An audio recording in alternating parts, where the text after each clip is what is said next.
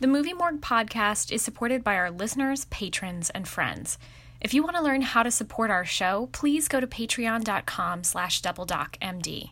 During this week's episode on Tokyo Godfathers, the content of our discussion revolves around the way this film portrays homelessness, parental abuse, and gender nonconforming individuals. Now, we do our best to engage with difficult material thoughtfully and empathetically.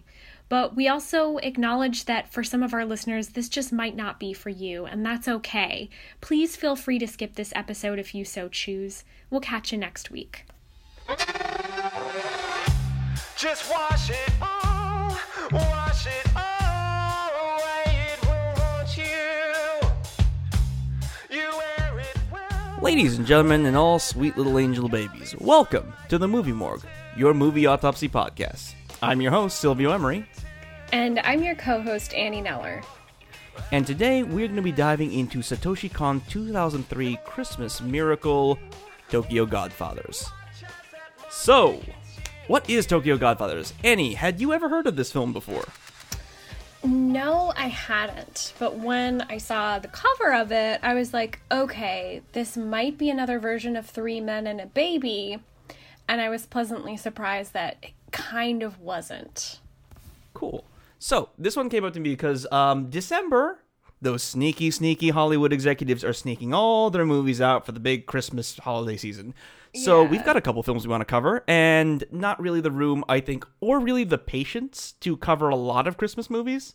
So we originally looking at that Kurt Russell Hot Santa thing, and we're just like, nah. So this is a perfect opportunity to cover a Christmas movie from one of my all-time favorite directors, the late and great Satoshi Kon. Uh, he's known primarily for his four feature films and the TV series Paranoia Agent. Uh, so, Millennium Actress, Tokyo Godfathers, Perfect Blue, and Paprika. All fantastic films. And I had not actually seen this film yet, but I had heard the synopsis, and literally three of his four uh, films I had seen and loved to death. And so I needed to see this, and this was the perfect excuse. So yeah, that's my context for it. Um, I first saw Perfect Blue in like Anime Club in like 2009 or something, and Yep. I've caught the rest of his works over time. And I'm actually kind of disappointed in myself that it took me this long to get to this particular film because it is just as good, straight up. Oh, yeah. No, this this one's brilliant. Yeah. So yeah, I think that's pretty much all the context we have. Uh, let's review. So Annie, I want to hear your thoughts. How do you grade Tokyo Godfathers? Um, wow, just placing the burden on me here. Um, That's right. You know what? Ducking my responsibility. This is, this is going to be another A for me. I think this is a really fantastic film. Uh, this movie made me feel things and uh, a sort of mixture of happiness and glee at times, and then just real genuine sadness for some of the things that the characters were going through. So I think it's a very impactful movie. The animation itself, the style is really beautiful to me too. I think Kon has a way of identifying beauty in groups of people and in spaces that are generally characterized as dirty or messy or not acceptable. Um, and I think that's part of what makes this movie so beautiful. Um, now, also, there are parts of it where the language that the film is using to talk about some of its characters are not adequate um, or isn't adequate. And we can talk about that a little bit later in the podcast. But overall, this one's going to be an A for me. I think this is a fabulous movie. Yeah. And for me, this is also. I'm biased. I'm an animator, and Satoshi Kon is one of my favorite directors, so this was just going to be an A plus movie for me. There are some things that I wish could be handled better, but like I say in a lot of films that we look at, is I think this is a reflective aspect of the film and not a intensive. In, intentive? Intensive? Like, is there a word for that? Intentional. Are you talking about intentionality? intentional yeah um and we'll get to that in a bit like there are some things that i wish were different but it's not necessarily that i wish that the film were better. It's just that the realities we're reflecting and the attitudes and the cultural perceptions and so on and so forth we're not where we are today. And it's something that like i wouldn't have had an issue with at all if i had seen this years and years ago. The thing the thing about this is while I feel there are maybe some ill-informed uh you know understandings and formulations of these things with Kon in particular in the director's chair I still no never feel like any of these characters are stereotypes and definitely I don't think that there's any malice behind the depiction. And that goes a long way towards me forgiving if ex- I, I think accepting if not forgiving of the tropes and the kind of cultural language used in this film. Cuz like intentionality in a lot of ways and in a lot of situations does not matter as much of the act, but in something as warm as this and something like this is a matter of art, I think the intentionality is reflected in the product. Yeah, I do also think it's kind of important for our listeners to know what some of those tropes are. And to be honest, it's real complicated because uh, humans are complicated. But in film, a lot of times what you see um, in terms of representations of gender nonconforming people are the collapsing of sexual orientation and gender identity into one another. Um, and also sometimes performance of gender. So, like for instance, I teach a whole section in my class on Harlem drag culture. And one of the things that I see a lot is people collapsing trans identity, gay identity, and being a drag queen all into the same category. So you'll still hear people using terms like transvestite or trans to talk about drag queens or gay people in general. Um, which that's kind of rough again because that is collapsing sexual orientation and gender identity and performance into the same category and those are not necessarily the same things. But we do see that a lot in film. And i do see that a tiny bit in this film but I, I don't know if it's to the extent of equating being gay with being trans with being a drag queen. It seems to be more like these are overlapping identities in hana's life um, and, you know, Hana is the gender nonconforming character in this film. And I do have to say, I think there's something path breaking about what this film is doing in terms of talking about gender nonconforming people in mainstream animation and in mainstream film. Because this is the early 2000s, this is 2003. I there is a whole cinematic history of drag performance in cinema, you know, since the 1920s. But when it comes to talking about gender nonconforming people, that gets a bit more complicated. And I can't think of too many films that actually tackle that outside of, you know, a few indie films as well as documentaries. So for this to be a mainstream animated film that is talking about the issues that Hana faces as a gender nonconforming person, that's a big deal, and I feel like that's worth acknowledging. Absolutely. So that being said, that's uh, something that's more of a deep dive and a deep cut that we will be coming back to. But I feel like that was important to get out there at the front of the episode. So the other thing, so I think we want to go into mechanics now and just talk about like what we really love about this film and I guess if we have any complaints, but I I personally don't. Nothing that I can think of right now, and I don't really feel like this is the kind of film that I want to just dive for nitpicks on. Yeah, no, I don't want to do that either. Partly because I like Satoshi Kon so much because you've introduced, you know, his films to me, but also you know I'm not one to shy away from critiquing somebody whose work I love. Um, I don't know. I just this movie pulled at my heartstrings so many times. Like it was up and down. It was so sweet and then sometimes so bitter and tragic. But the thing that I appreciated most about this movie was its humanity, its centeredness on human drama, and the way that these characters are as individuals and their choices, whether they're good or they're bad. I just love that really human and deeply rooted story about them as individuals. Because I think, you know, you and I, for the past few weeks, have talked about movies that are about fascism and the damage that that leaves in its wake. And we're also living in this weird political moment in which, you know, you have people who are supposedly advocating for other humans, all while grossly disregarding those people's lives. And it was just so lovely to hear a story from someone who truly seems to care about these characters, who wants them to get to this point in the end where they're they are okay.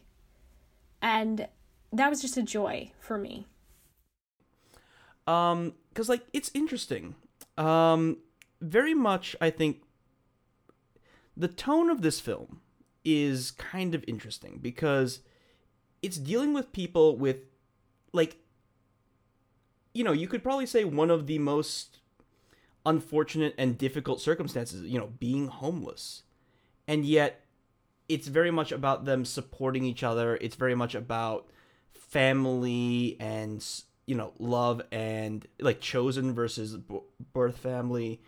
It's these people who are outsiders. It is these outsiders who are finding their own way in the world.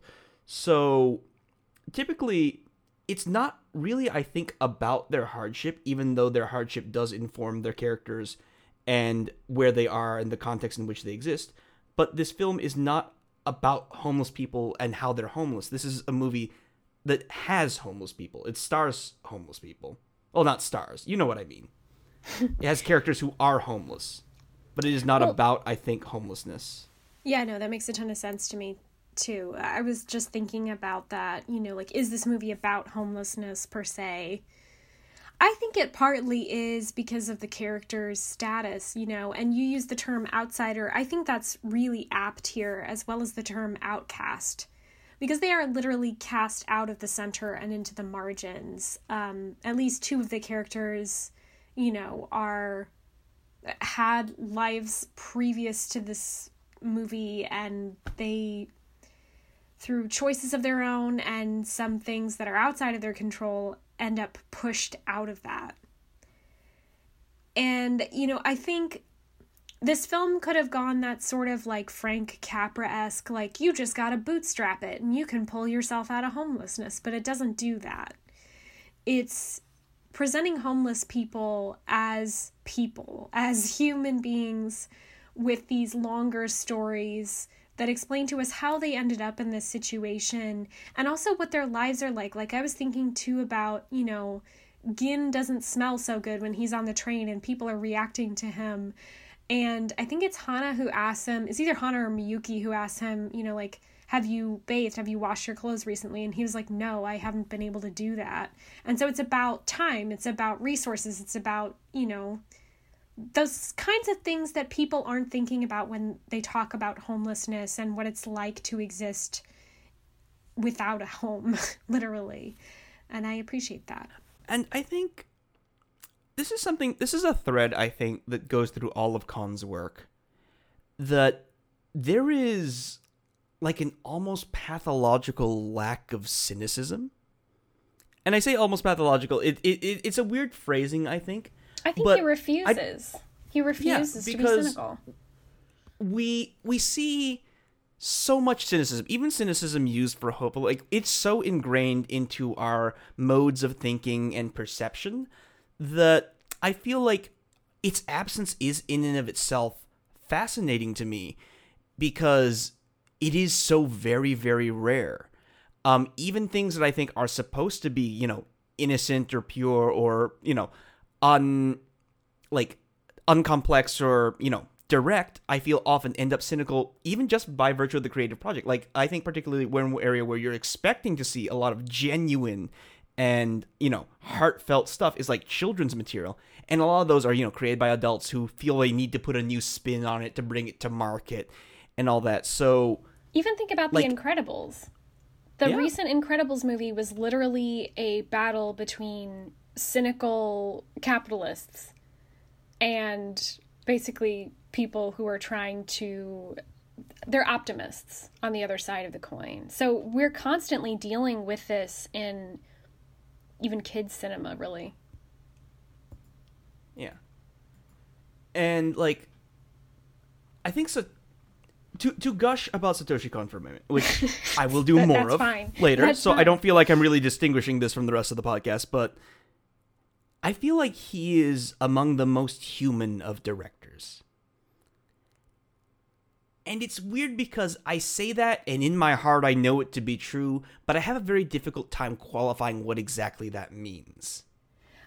I was just going to ask you what exactly you mean by that because, you know, we have so many so many stories and tropes and ideas about the director as auteur or the director as innovator, the director as male genius and all this stuff. Um, so I guess I'm wondering, have you ever seen interviews with Satoshi Kon before? Like, how does he respond to questions about his work? I have not, and Okay. this is this is Satoshi Kon. I think is an interesting figure. okay. Uh, first of all, because he produced fantastic work in his time, Well, but he yeah. died young, uh, cancer yeah. in his cancer at 46 in 2010. Very sad.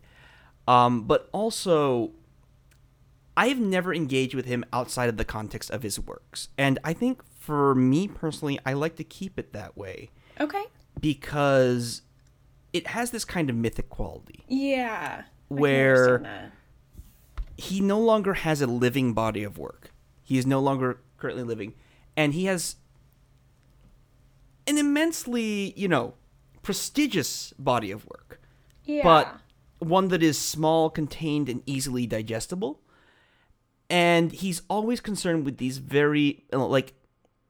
It, this is difficult for me to talk about because it's it's a very like I don't think even emotional subject for me, but it's it deals with I think some very fundamental things about how I think about storytelling and craft and art and film. Um, and he's an animator. He's absolutely one of my heroes.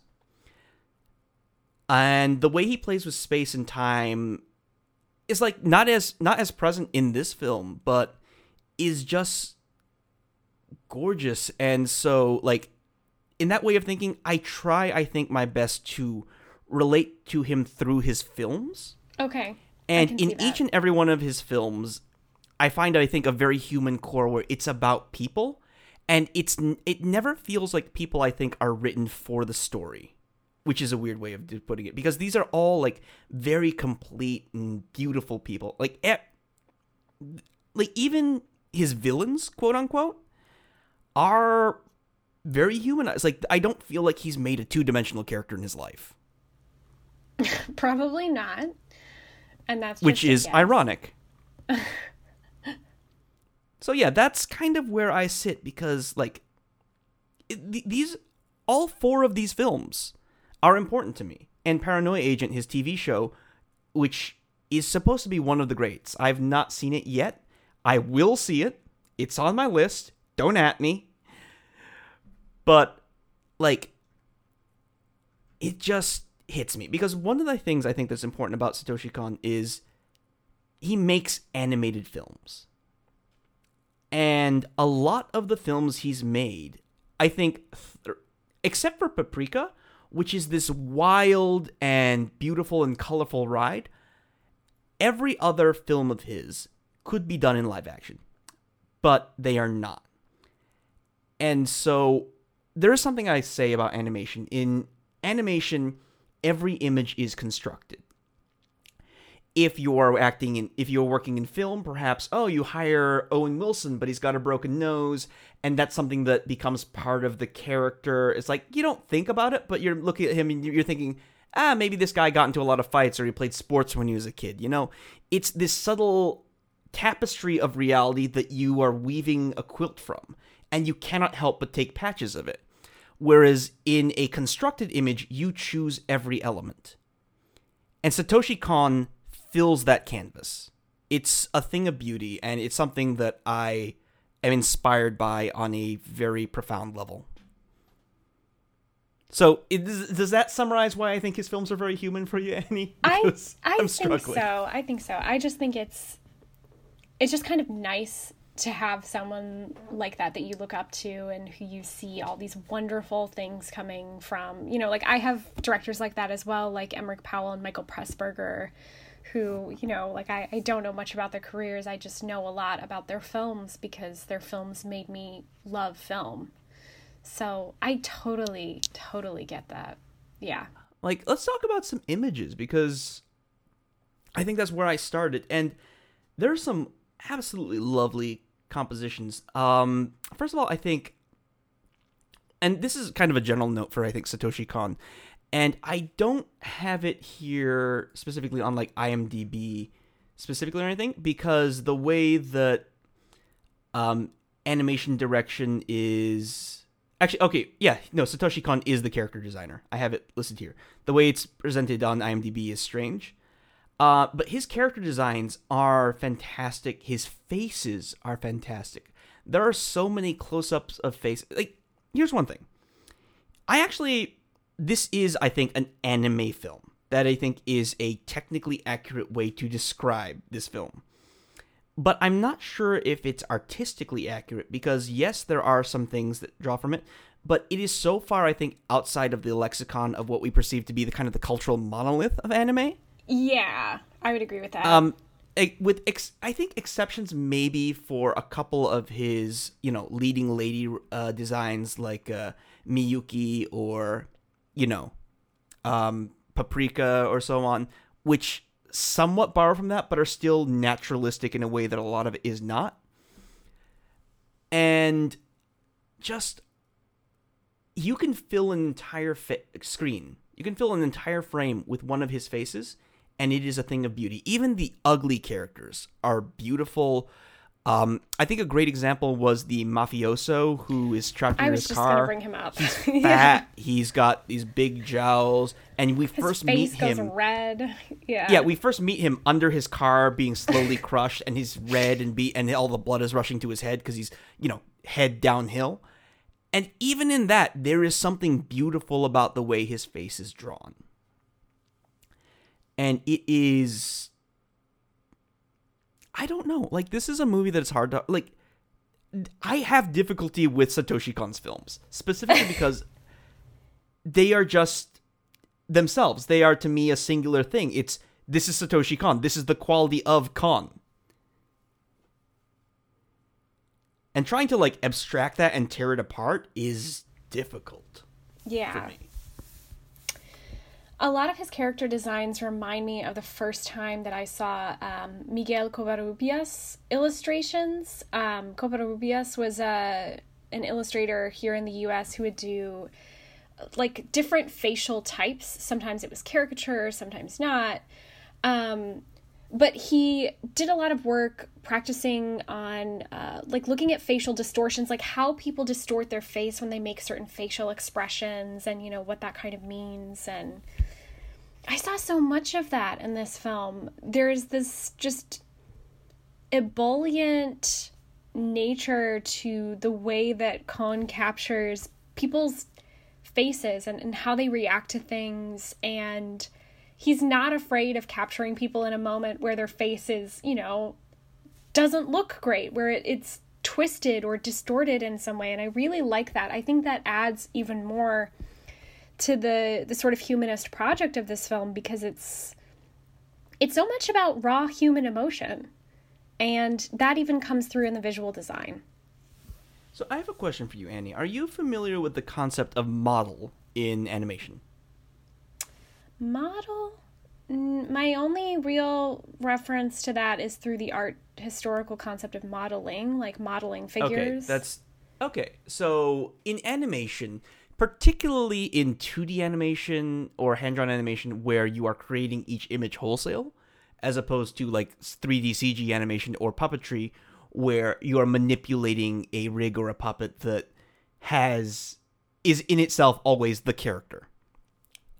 Um, in 2D animation, you have what's called a model sheet, and these are the drawings that are form the basis or the skeleton of the character. These are your character designs, and something is referred to as being on or off model.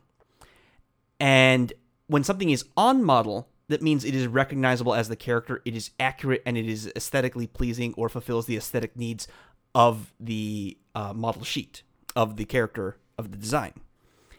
And one thing that you'll notice is one this is something that is a very difficult balance to strike because animation is about things moving, which necessarily means diverging from this idealized static depiction of a character.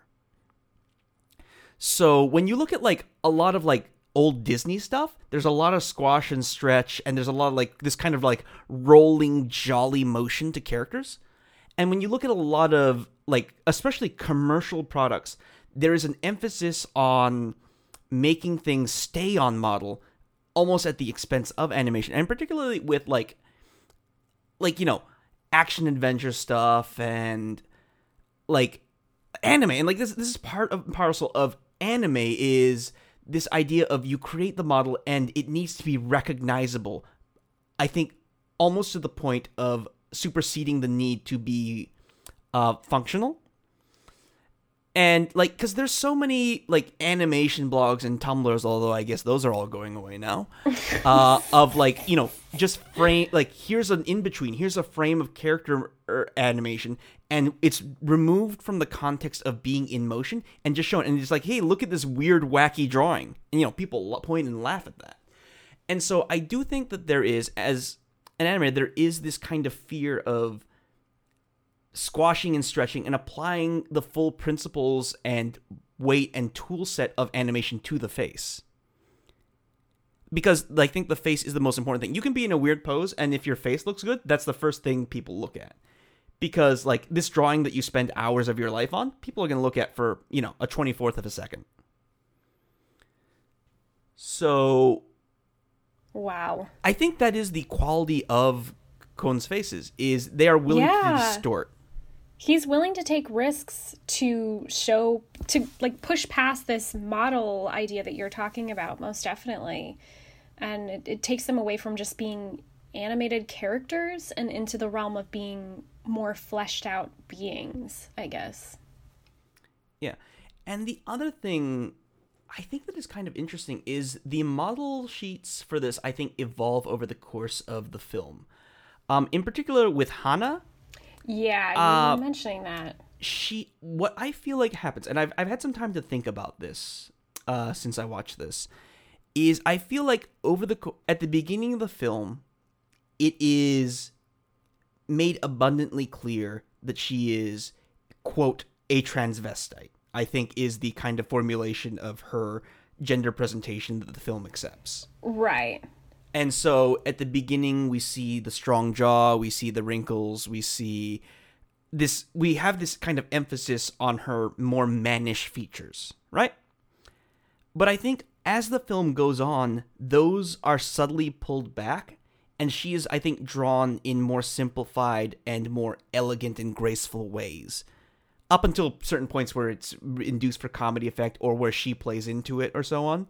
But there is this evolution, I think, over the course of the film where I don't want to say she becomes more feminine, but she becomes more Hana. And uh, Gin, I think, is also lovely. Like, there is a great sadness to him, but he has a very striking and very intense face. And I think a couple moments that stand out for me in particular. One is, I think, as he's being held back at the party when he sees uh, the mafioso who he owes money to, is Yeah. just his absolute fury is something to behold, really. Um, and another striking moment is when he gets beat up for, I believe it's the photo that he has to retrieve Yeah.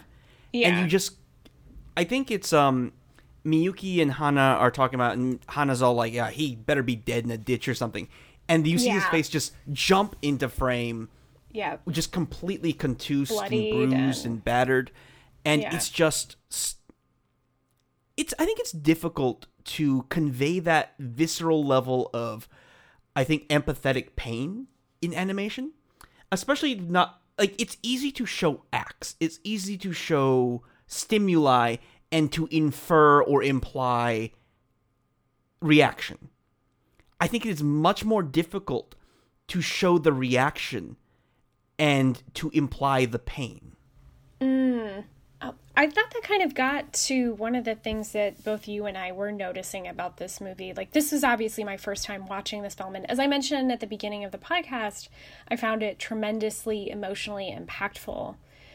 And there are so many variances in tone in this film. The way that it swings back and forth from this kind of like sweet but kind of dark humor to these moments of just intense personal tragedy.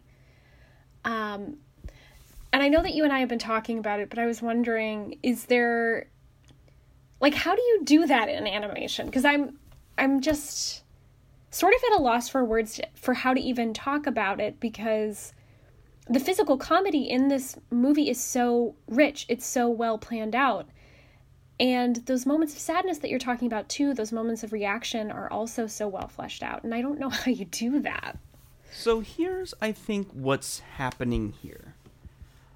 And again, I am an animator, but also I'm not Satoshi Kon. Yeah. But Satoshi Kon likes to play, I think, is mm-hmm. the best way I can describe what he does. And he plays with different things in different films. In Paprika, he plays with reality, he plays with space. In Millennium Actress, he plays with, I think, uh, personhood and continuity and story. In Perfect Blue, I think he plays with re- like I say reality, but it's a different thing. He plays with I think perception and image. Yeah. But in this one, I think what he plays with is time. Hmm. Because I feel like there is a cadence to this film. And I I think like we we've talked about like really sharply edited uh films in the past. And generally, I think what I think fascinates us a lot are these kind of singular cuts.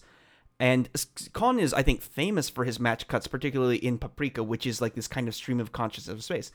But I think what he's doing in this film is he is just kind of taking this rhythm of how we see and perceive and just absolutely pulling every string. Because I think a fantastic moment is when they're in the convenience store and they get kicked out for being homeless, and then immediately an ambulance crashes into it. That moment comes on so suddenly that it actually, I think, in me at least, elicited this guttural, you know, visceral reaction of fear of a moving vehicle. That kind of sudden trial. It's like if you've ever been to like a driver's ed class and they sit you down, they make you watch the video of all the drunk driving incidents. It's that sudden and completely unexpected violence and that was captured perfect. And I don't think you can really do that with I think some of the general rules of what you want to do is like if you're looking at like films with these impactful like car crashes and stuff, you have to have anticipation, you have to build up to it, you have to foreshadow it. And like, you know, you look at like these famous like look at for example, I think um what was what was the um look at Mission Impossible, the latest one with the uh, car underwater. It's like the slow motion of the car, the armored truck swirling underwater, and the way like I think actually that takes away from the sense of violence and chaos of it, and it orders it for the audience. It presents us into this way that's very sterilized. And so what Kon does, I feel, is he takes these different emotional contexts and these different, I think, rhythms of film and he interweaves them in a tapestry. And that's like the most cliched metaphor, but I think it's the only one that's apt for this accurate. because it's yeah. it's difficult to describe this film in any other way. And sure, I think I could if I watched this film, you know, like 20 times and made notes and looked at the editing is that, you know, I could have I think more accurate verbs to describe what he's doing. But I think as a general overview this kind of works for me, especially because I think compared to some of his other work, this one feels very I think breathy. Like it breathes long sighs.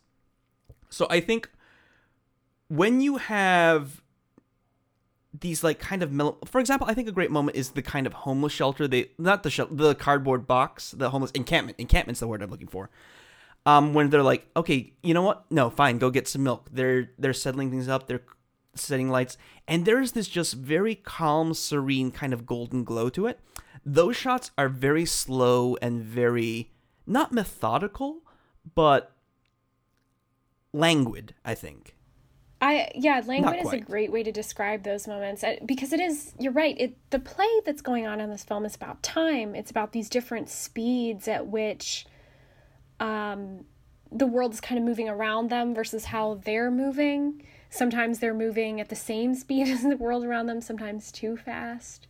Uh, But I think also in that moment, like that is the speed of family time, right? Like, Yeah. because when we talk about family, we talk about slowing down, we talk about disconnecting and all that stuff. But here, And I think like a good point of contrast, for example, would be the kind of frenetic chase uh, leading up to pulling the baby off the roof. yeah. Um, because first of all, that has the rhythm of like a Jackie Chan movie almost. Grabbing the bike, people moving in and out of frame, uh, shouting things, communicating things in a very specific way of like this comedic timing. But then also you look at the roof itself, and that is just breathless. The cuts I think aren't that particularly fast, but the amount of motion and the way that the scene behaves is breathless. Yeah. And I think that is the, ultimately the metaphor that I think that most suits what this film does is this film is playing with our breath because we breathe in different rhythms and sometimes we're breathing in ways that make us laugh and sometimes we're breathing in ways that make us horrified and sometimes we're breathing in ways that relax us. Okay, cool. So we've got time, breath. Um, I think it's fair to say that I personally think Satoshi Kon was a wizard. I mean, basically, right? Like, how many of his works have you introduced me to since we've been on the podcast? I feel like there's been a Uh, we've watched two. We've watched Perfect Blue and we've watched uh, this. And, and I we've still also talked about you. Paprika. we have talked about. Have you seen Paprika yet? Uh, I think I watched a couple clips of it after you recommended it because I was just so curious. Like, this is the first time where I felt a real connection to a director's work, probably since my childhood. Um, and that's really kind of saying something. So, but yeah, no, I, I totally understand why you're just completely geeking out about this guy. Like, the stuff that he's doing is just, it's amazing.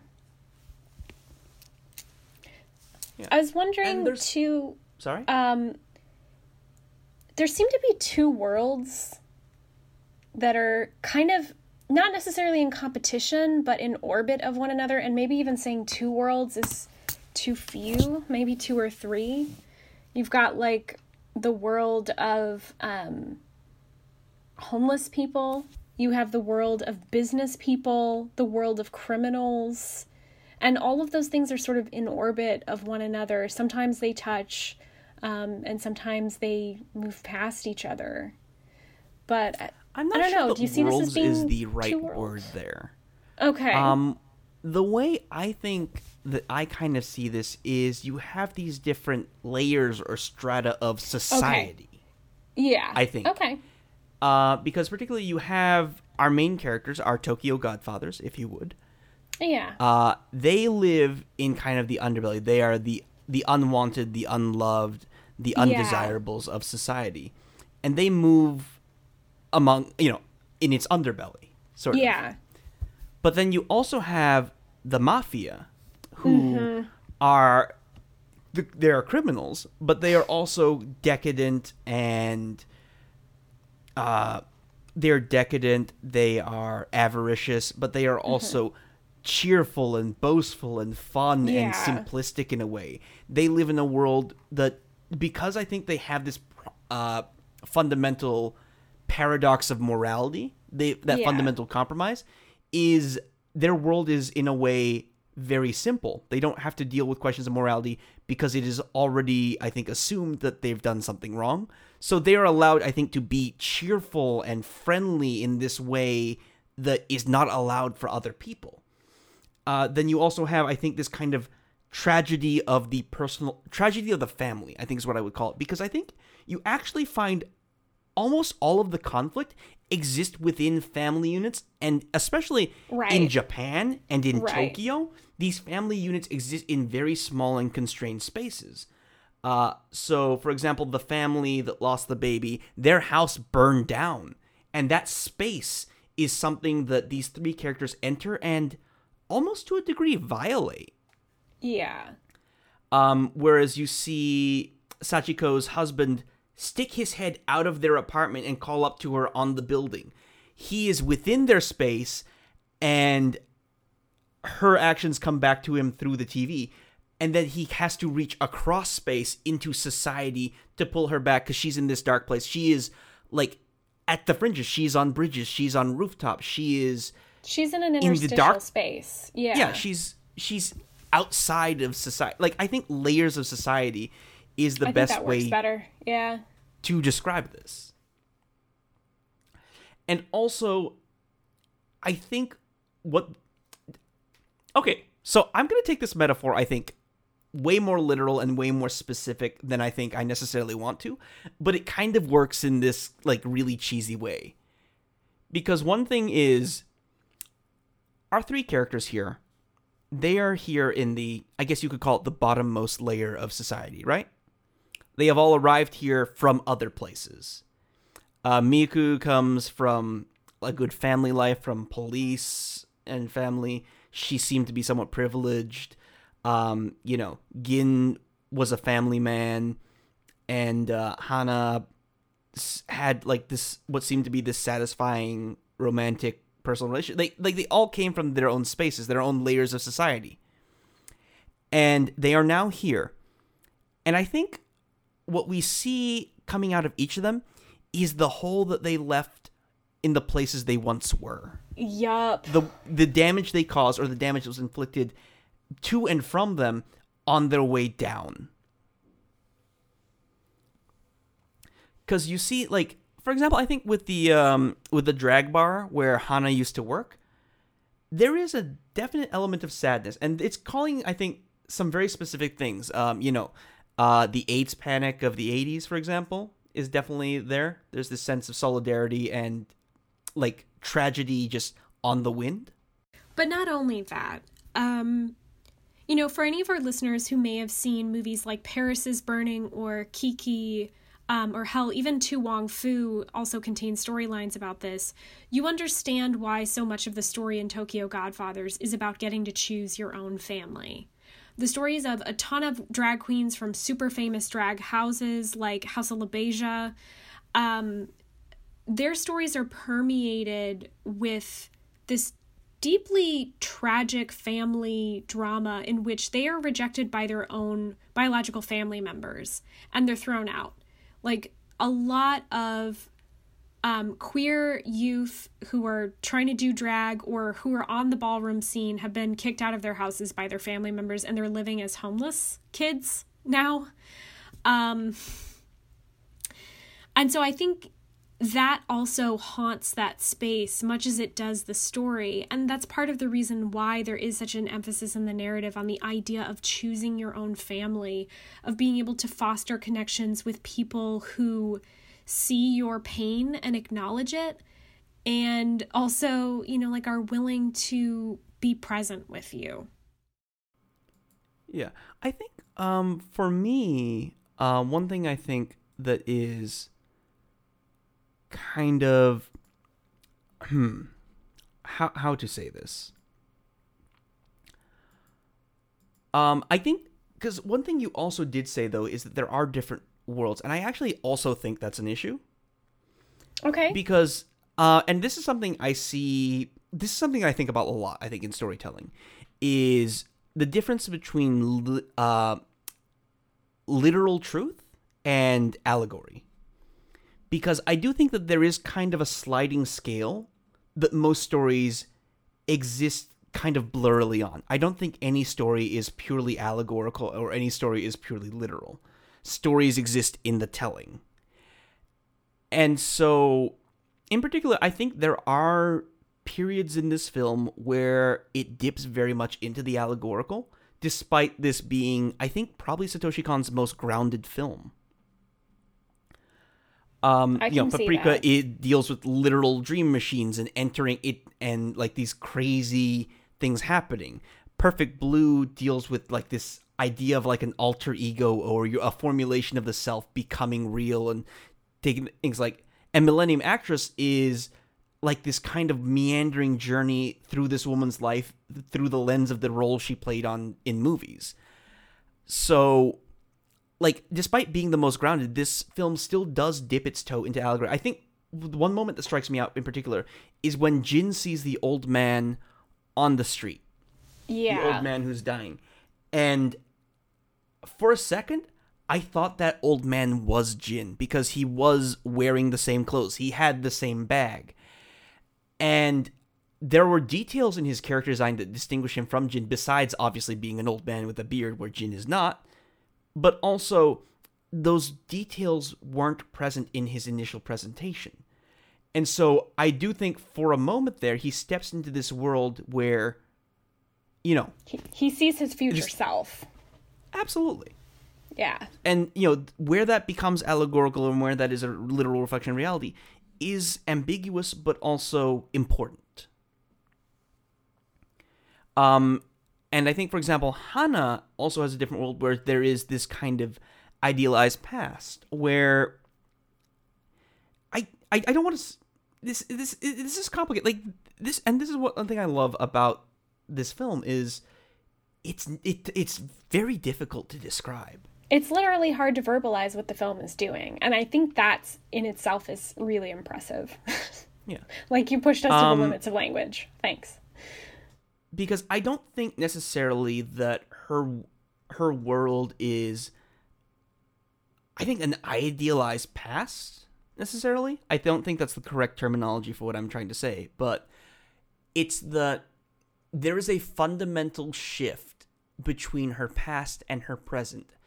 And despite some things like she does not feel like she belongs I think in this world necessarily Yeah. when she had a place in the old world. Mm-hmm. Um, her presumed partner died, um, and she feels exiled from the drag house, even though she is clearly welcomed back. Yeah. Yeah. And so there is this sense of exile and of tragedy and loss that kind of permeates, I think, her view of the world. And it's just melancholy and tragic and beautiful, also. And Gin kind of has that too, right? The part where he meets his daughter and we the audience kind of discovers that the story that he told was not what actually happened. Um, it's a story that he's kind of told other people. And that sense of self mythologization and that need to, you know, create a story to help yourself understand what's happened to you or even some of the choices that you've made that's so true, I guess is the only word I can think to talk about it. Because Here's that's here's what the thing I want to say about that though. Yeah. Is those stories are still important, especially Yeah. for Jin. Because what we first of all, I think in a very literal sense, even if we were to assume for a moment that someone is like a pathological liar who what they say has absolutely no bearing on the truth, what we choo- the lies we choose to tell ourselves yeah. reflect how we see the world and our desires and our insecurities and our fears and so on.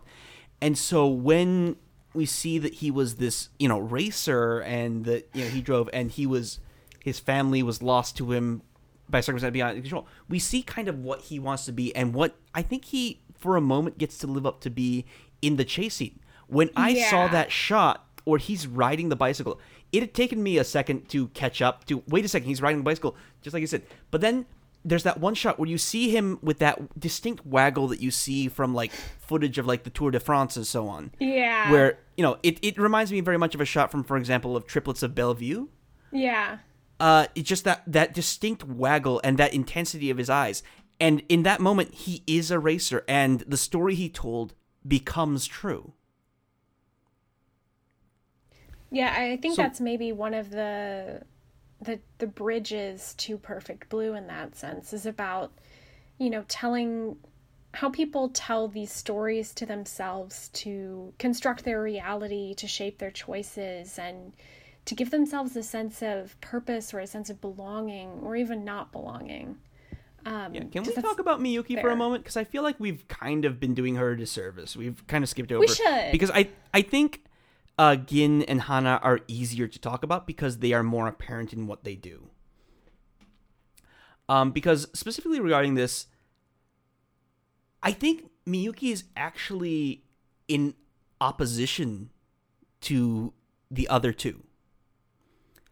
Because and tell me if I'm wrong about this, Annie, but I feel like where Hana and Gin have unfortunate and difficult stories about uh, the reality that they uh, they live in, and they have these idealized versions of what happened and these idealized versions of themselves that they use to cope with that situation.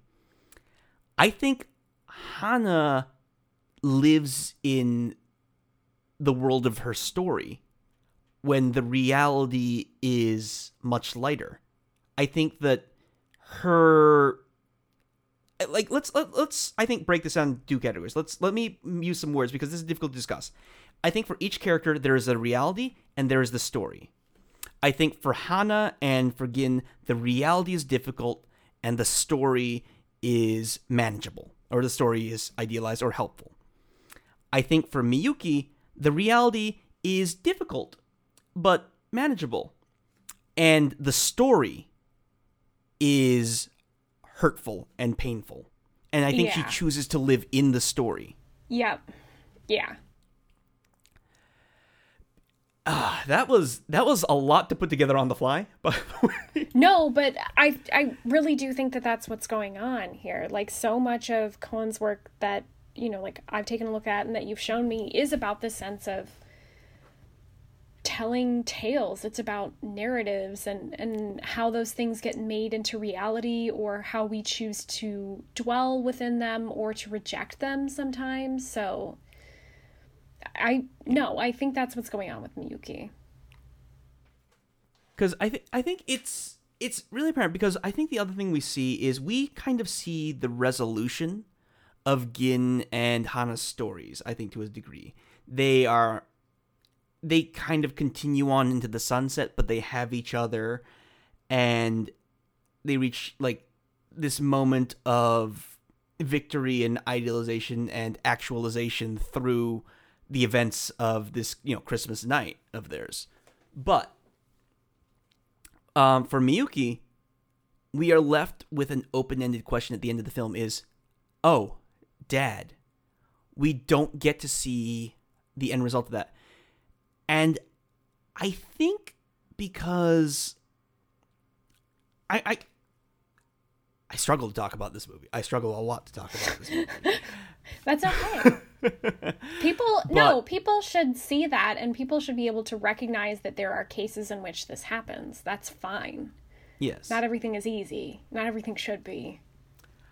Um, but with regards to Miyuki, um, her story is much more open-ended and ambiguous, and from what we see, I think she is the one that is continuing to hurt herself and her family, whereas I think Hana and Gin are much later down that road, and they are on the upswing or they are on the road to forgiveness or reconciliation or whatever you can find.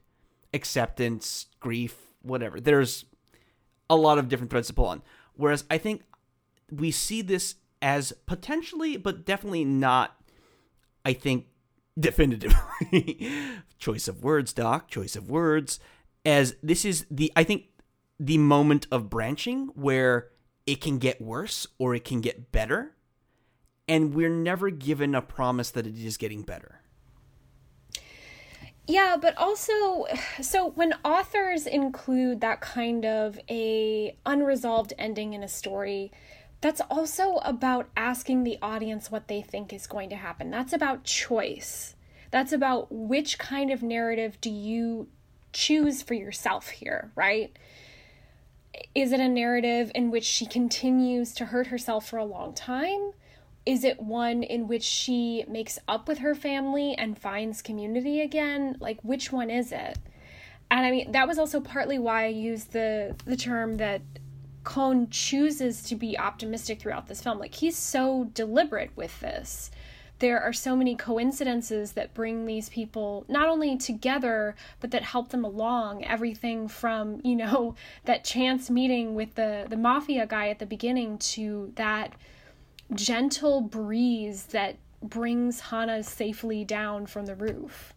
Um, and so I think he's asking the audience a question of what story do you choose here? Which path do you take?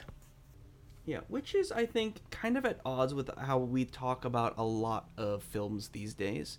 And I think not Uh-huh. necessarily with you and I, but I think in popular discourse there is this obsession and I've I've actually been having some conversations this week and I think I come to the conclusion that I hate the very idea of canonity or canonicity, I think is. Canonicity. Oh yeah, yeah, Because yeah. I canon on that one. this idea of canon establishes what did or did not happen. It establishes a factualism to stories.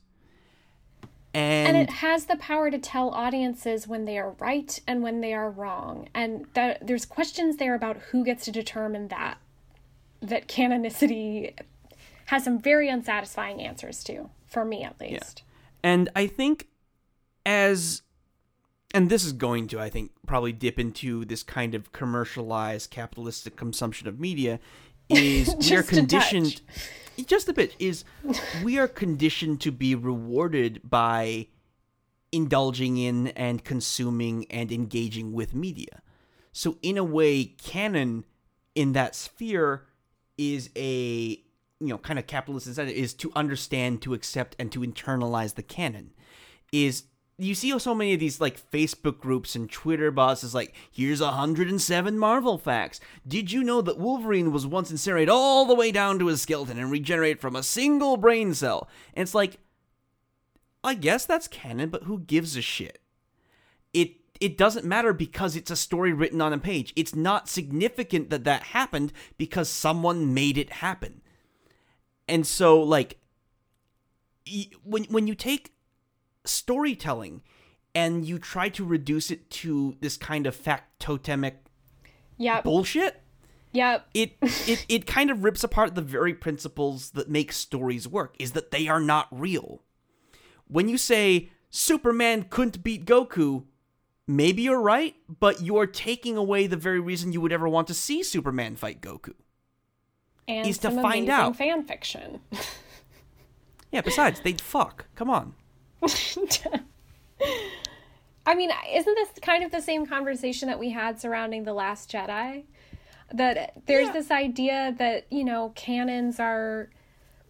You, you're right. I mean, to point to the idea of the canon as ultimately the sort of like capitalist endeavor, I think is fair. Canons are also partisan, they favor one particular side of an issue or story and not another. And so offering the audience a chance to choose where the story goes later on in their mind is not only asking them to make a choice about, you know, like optimism or pessimism, it's about inviting the audience to imagine. Then at that point, the story kind of becomes weirdly collaborative at the ending if you're asking an audience to do this. And I think that's also what I love about that device. Yeah, in a weird way, I feel like Kon's film don't exist without their audience. Um, whereas I think something like the Marvel films are complete before they are shown to the audience. Um, That's that's a bit more debatable. Um, are you saying that he's playing that Kon is playing to a specific audience or like a specific public? Is that what you mean? Whereas I think like what I'm Marvel films are tested and is- stuff. I think what I'm saying is when Marvel delivers a film, it is a discrete product. Whereas when you look at these films, I think a necessary component to understanding them is the person watching them.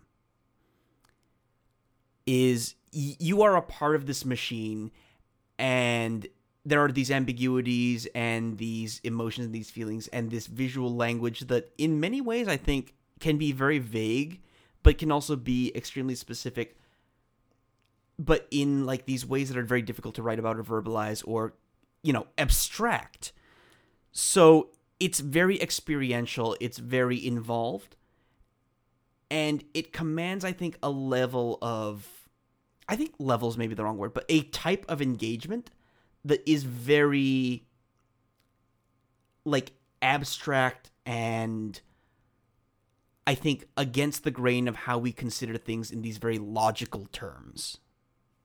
Mm, okay. Okay, I can kind of I think I can kind of see what you're saying is that they're appealing to different publics in a way because all films are dependent upon audience, right? Yeah. You can't have a thing being looked at without the person looking at it. You just can't. Um, but it depends on their particular perspective, their positionality, and, and how they consume things or look at things. And so, yeah, I do think they're appealing to different groups of people um, versus I mean, I think we can call some of the Marvel movies manufactured, although arguably that underplays some of what they're doing, but but I see what you're saying. I think. I mean, and with this specific comparison, uh, one thing I kind of want to invoke, or at least I think touch on, is this idea that with this idea of canon, when you have a a canon, when you have this factual list of what happens, um, you are favor you are I think in a way rejecting death of the author. You are bringing him back and you are declaring him and you are giving him authority over you. Oh, no, it's 100% an affirmation of the idea of the author as genius, right? Yes. So it's fully buying into that. It's fully buying into the politics of the canon. And it's also fully buying into the politics of exclusion that canons espouse, right? This is Yeah. why people get into really huge fights about why we can't have black or female Sith lords, right? Mm-hmm. because the canon. Maybe not the specific example you want to bring stuff. up, but sure. I'm I'm I'm sure we've had these conversations. Um, because the, th- I think those specific conversations will be just absolutely drenched in dog whistling. And so it's difficult to say that direct conversation has existed. But Well, Um, they are, but part of what I'm saying here too is that, you know, because those canons so circumscribe the possibilities for narrative, like there's a reason why this particular story features a character who um, you know, is gender nonconforming and also queers some of our ideas about fatherhood because it can do so outside of that sort of prescribed language of the canon.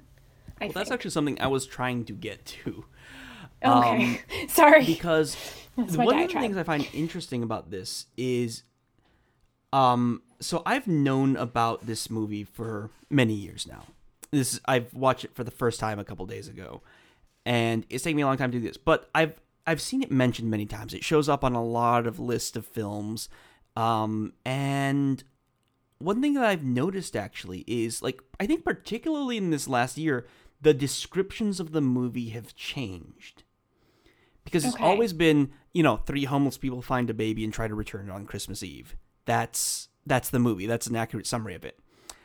But in the past i've seen vague descriptions of the characters which have always included Hana as a drag queen. Ah, in interesting. In the last year it's cropped up a couple times and i've seen it her described as a trans woman. Oh. and so Okay, I believe that by rejecting this idea of having a declarative canon, it allow by reject by and by fully killing and stabbing the author to death. Apologies to Satoshi Kon. We allow people, we allow the audience to own and interpret and make the story alive. Yeah. Because I don't disagree with that interpretation, but I also don't think that it was wrong. Because if you read like the text and you look at the tropes and you kind of try to dissect what Hana is on screen, she's a drag queen. But if you, I think, look at the character of Hana and I guess kind of like feel her heart to be like really sappy, sapphic. That it's not sap, what the f- sappy about it. Sappy, sappy, sappy. To be really sappy. about it. To be really sappy about it. Yeah. she's a trans woman. And uh, you know Well, and the un- also, you know, being a drag queen and being a trans woman, like those are things that, while there have been conversations about both of those designations, a lot of times there's been this weird societal idea that you can't be a trans woman and be a drag queen. I know there's been a lot of discussion about that in different drag communities and in different drag visual culture communities just in the past two years because of RuPaul's Drag Race. So yeah, that's a, that's a whole bag of worms yeah, Um, but but that ability to you're right, the ability to read those things into the text and to have some, I guess, fluidity to the readings is is that's really important, right? Because then people can kind of talk about these characters and find things in common with them. Like that is an act of empathy in a way, is, you know, talking about those sorts of circumstances that are already part of our conversations culturally. Yeah. And the the great thing I think about looking at this in the year 2018 is Satoshi Kon isn't around to declare he's like, oh no, it's just some gay dude in a dress. Chill, you know? Because, and I don't think I don't think that he would say that. I don't. I absolutely don't think that he would say it. But when you look at the film, um, the language and the cultural understanding that's present within, um, Gin calls her, you know, uh, you know, the F word. He calls her that. She calls herself a homo, but she also uses language. You know, she always dreamed of giving birth to a baby and so on is there's so much mixing in there and because we have both those and there's no declarative authorial statement over Yeah. which is valid and which is not they are allowed to coexist and mingle and to war with each other and i think ultimately the overall ethos of satoshi kon's film is humanistic and s- empathetic and empathetic that I think from a modern standpoint, I can't look at this film and see anything but this acceptance of Hana. Whereas I think to look at this like 10 years ago and say, oh yeah, it's that movie with the drag queen, would not be incorrect, but I wouldn't see that as being like at direct odds with my current interpretation of the film. I think also, you know, there's something to this idea of the right to not be categorized or the right to make art with characters that can't fully be pinned down, right? Um, there's something special about that, about making something, even if people are attempting to do so at the time to apply labels to this character in certain ways. I like the idea of the fluidity of it, of its mobility, um, and of its ability to stimulate new conversations about how you represent people who don't conform to these sort of rigid societal ideas of what uh, gender performance should look like or you know the performance of sexual orientation that's good. Like we need more things that do that that allow um, that don't allow the audience easy answers even if some people are seeking those things I- that's yeah that's what i want Yeah, I think also I think the last thing I want to note on I think and the note we want to end on is this is a great Christmas movie. Um, it goes into some fairly dark places, but ultimately I think the message is of hope and of kinship among the dispossessed. And it's kind of interesting that you have this wonderful and I think very pure interpretation of, you know, what you I guess you might call the Christmas spirit through a Japanese film. In particular, you even have Hana singing in English badly, very badly, but wonderfully and beautifully because it's heartfelt and it is triumphant and it is fun. And so, because here's the thing I think most Christmas movies are garbage. Like, and even among the classics, there's a lot of uh, fables, there's a lot of moralizing or, you know, outright religious propaganda. Like, there's a lot of problems with the idea of the Christmas movie. Uh, to which I think is reflected in this idea that we have this popular joke of, oh, my favorite Christmas movie is the action movie that takes place on Christmas. You know, I like Die Hard, I like Psycho, you know, I like these movies that hap- are, that are on Christmas but aren't about Christmas because being about Christmas is almost like the light beer version of being a Christian film sometimes. And so it's weird because I feel like this captures what we want Christmas movies to be without, I think, really bringing any of the baggage of being a Christmas movie made in the West to bear.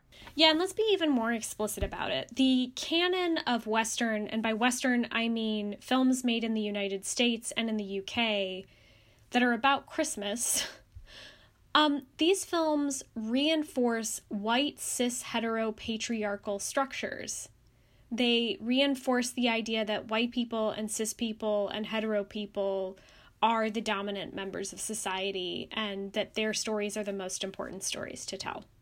This movie is not about that. And I think that's part of what I like about it so much. Um, this movie isn't about acquiring things, it's not about, you know, doing better at your job or having a fling with someone.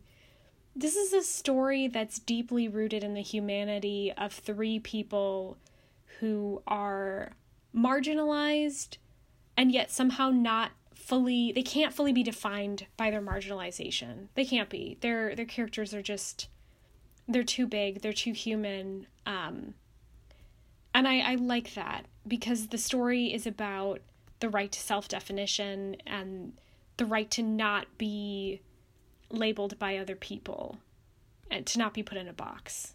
There's just something beautiful about that story to me. Absolutely. And I think that's I think that's a good note to end on. Because like we have a lot to say about this film, but we also have a lot of difficulty saying it. And I think Yeah. like we we were- we just went straight into deep dives on this one and we've still we got more to talk about. And like it just. I'm sitting here with a smile on my face because I'm thinking about this movie and I'm thinking about the things Me it made me feel and the things that it made me think. And I'm happy to say that like I can't ivory tower academic this movie. I can't look at like it falls into this tradition of this, this, and this. It's just this is Tokyo Godfathers. This is the movie. I Yeah. don't think I can describe this movie to you more than I can say, please just go see it it. because it is lovely and I want to share this film, not this not an aspect of this film, not a frame or a scene or a line. Or critique. I want to share Yeah. this experience Yeah. and it's positively lovely. Rest in peace, Satoshi Kon. That's that's my letter. That's my dear director. Okay. Um Dear Satoshi Kon, first of all, thank you for this movie. This is beautiful and I hope that some of our listeners are able to find it online. Um the Amazon copy that is available on Prime does not have actual English subtitles on it, or at least they were not working when I tried it. So if you're able to find the yes, for some reason they were not working. So I watched this in Spanish, um, which was fine. But if you're able to find an English dubbed version or an English subbed version, please go and watch that. If you watch one Christmas film this season, please watch this one. Um, it's so, so worth your time. This has been the Movie Morgue, your premier movie autopsy podcast. I've been your host, Silvio Emery. You guys can follow us on Twitter at Movie Morguecast. You can follow me on Twitter and on Twitch.tv at uh, DoubleDocMD. Annie, where can people find you? People can always find me on Twitter. I'm at Lights and Music. That's Lights E N Music, where I post pictures of my dog and circulate academic articles that I like. And yeah, come visit. Yeah. Our intro music, as always, is "Trouble" by Ipso Factopus. You can find a link to the ti- to the EP of the same title down below in the show notes. And remember, if you guys want to support us, um, review us on iTunes, keep listening, tell your friends, join our Discord, join our Facebook group, continue the discussions, and like keep it because this is one thing that happens a lot is we're gonna finish this recording and I'm gonna talk to Annie and we're gonna go. oh, we didn't talk about the uh, Latin American couple and the things about motherhood. there." Yeah, like yep. they're just gonna keep going. That we we miss so much because if we talked about everything we want to talk about, first of all, we'd have to record an entire week of conversations, and Uh-huh. the podcast would be five hours long, and you guys would all hate us. So yeah, but tell your friends. And uh, if you want to keep us in uh, servers and celluloid, um, maybe consider our Patreon at uh, patreon.com slash doubledocmd. Uh, you know, keeps the lights on, keeps us hosted on uh, Simplecast, and uh, keeps us being able to go see movies, even though this one isn't in theaters, but a couple of ones we're checking out this month will be. So thank you guys. But more than anything, thank you guys so much. We enjoy doing this, we enjoy sharing these thoughts with you, and we hope that it brings something into your life because we enjoy it. It's it, it makes us happy. Yeah. Have a. Merry Christmas. Happy Christmas, everyone. Or happy Bye. holidays. Oh no, war on Christmas. Blah blah blah. blah. Play us out, Annie, please, for God's sake. Bye-bye. Bye.